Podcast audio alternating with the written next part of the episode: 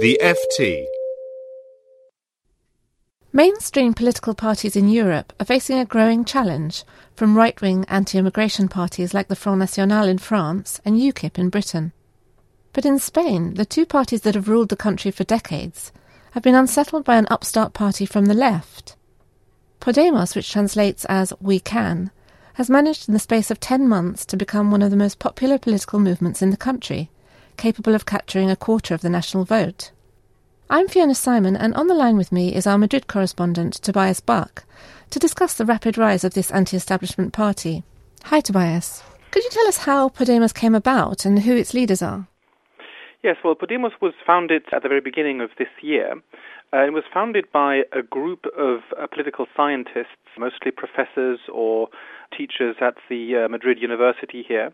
They come from a pretty far left background. Several of the leaders wrote their PhDs on issues such as the anti globalization movement or the revolutions in Bolivia. They are very closely attached also to the so called Indignados movement that surfaced here in Spain during the crisis, which was a movement to protest the austerity policies during the crisis. So they come from this far left, highly academic, fairly intellectual background, which makes them quite unusual, obviously, in the sense that it's sort of not very likely for popular movements to be led by political scientists, really. But that's where they come from. And what's their political platform? Well, the political platform has been shifting quite a lot. They wrote their first platform just a few months after they were founded for the European Parliament elections in May this year.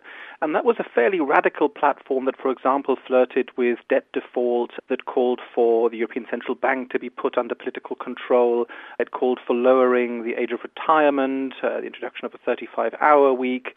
So, a fairly radical economic program for sure. That has since been toned down a little bit. Podemos is partly due to its success in the polls.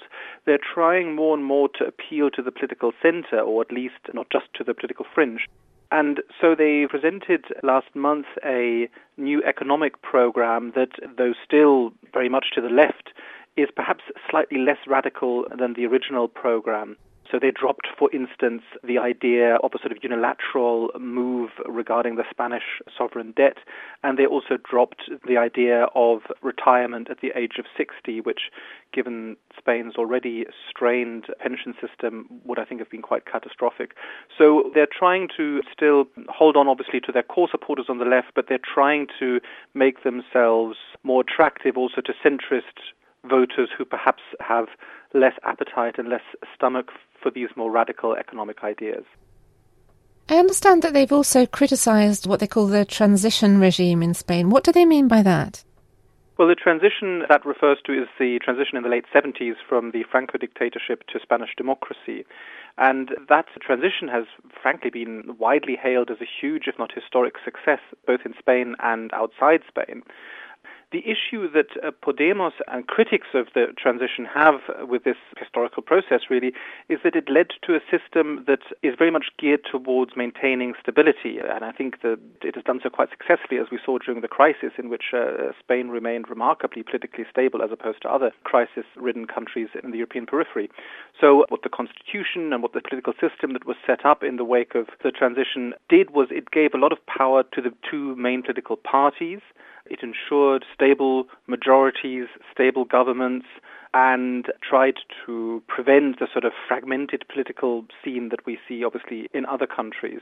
And the criticism that Podemos makes of this system is that it's basically installed a sort of deeply corrupt party system that uh, pervades all sectors of society and that that has to be swept away. Do you think there's much sympathy in Spain for that view? And who are Podemos supporters, really?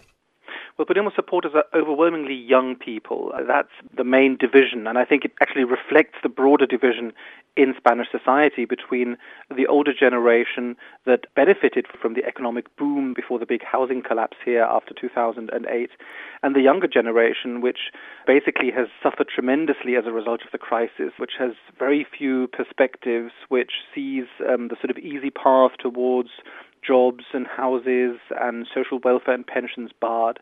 Uh, many youngsters are leaving the country or have left the country already. And these are exactly the people for whom the system no longer works. And that's why this kind of anti-system discourse that you get from Podemos resonates very strongly with them. So, I mean, their voters identify themselves overwhelmingly as, as left-wing voters, though they also draw some support from former voters of the ruling right-wing uh, Popular Party. But overwhelmingly, they're young left-wing voters. And I think there's one other important force that drives their support, and that's obviously the widespread disgust, which I think is shared broadly on the right and on the left, with political corruption in Spain. So, this, apart from their program, is a very important factor in explaining their success. Well, obviously, this is a young party. They're completely untainted by political corruption, and they can make an argument very forcefully that they could bring in a clean new regime. What's your view about their chances of lasting? Do you think that they have actually a serious chance in winning the next election?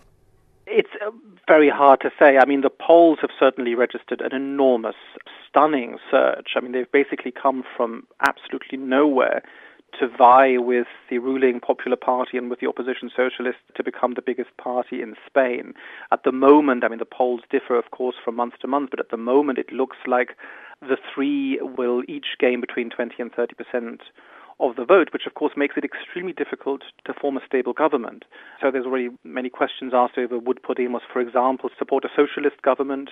Will the rise of Podemos lead to the creation of a grand coalition between the socialists and the PP, which has always been unthinkable here in Spain? So I think that for Podemos to actually win the election and emerge as the party of government, it doesn't look that likely, quite simply because both the main parties do have a fairly solid core of supporters who will vote for them no matter what. But having said that, all it would take really is another major corruption scandal to blow up, say, four weeks before the vote next year, and all bets are off. So I think Podemos has put itself in a position where they certainly have become a big factor or an unignorable factor in Spanish politics. Where exactly they'll end up, whether they'll become the strongest party or the second or the third strongest party, is hard to say, but they're certainly not going to disappear. Thank you very much, Tobias. For more downloads, go to ft.com forward slash podcasts. Support for this podcast and the following message come from Corient. Corient provides wealth management services centered around you. As one of the largest integrated fee only registered investment advisors in the U.S., Corient has experienced teams who can craft custom solutions designed to help you reach your financial goals, no matter how complex.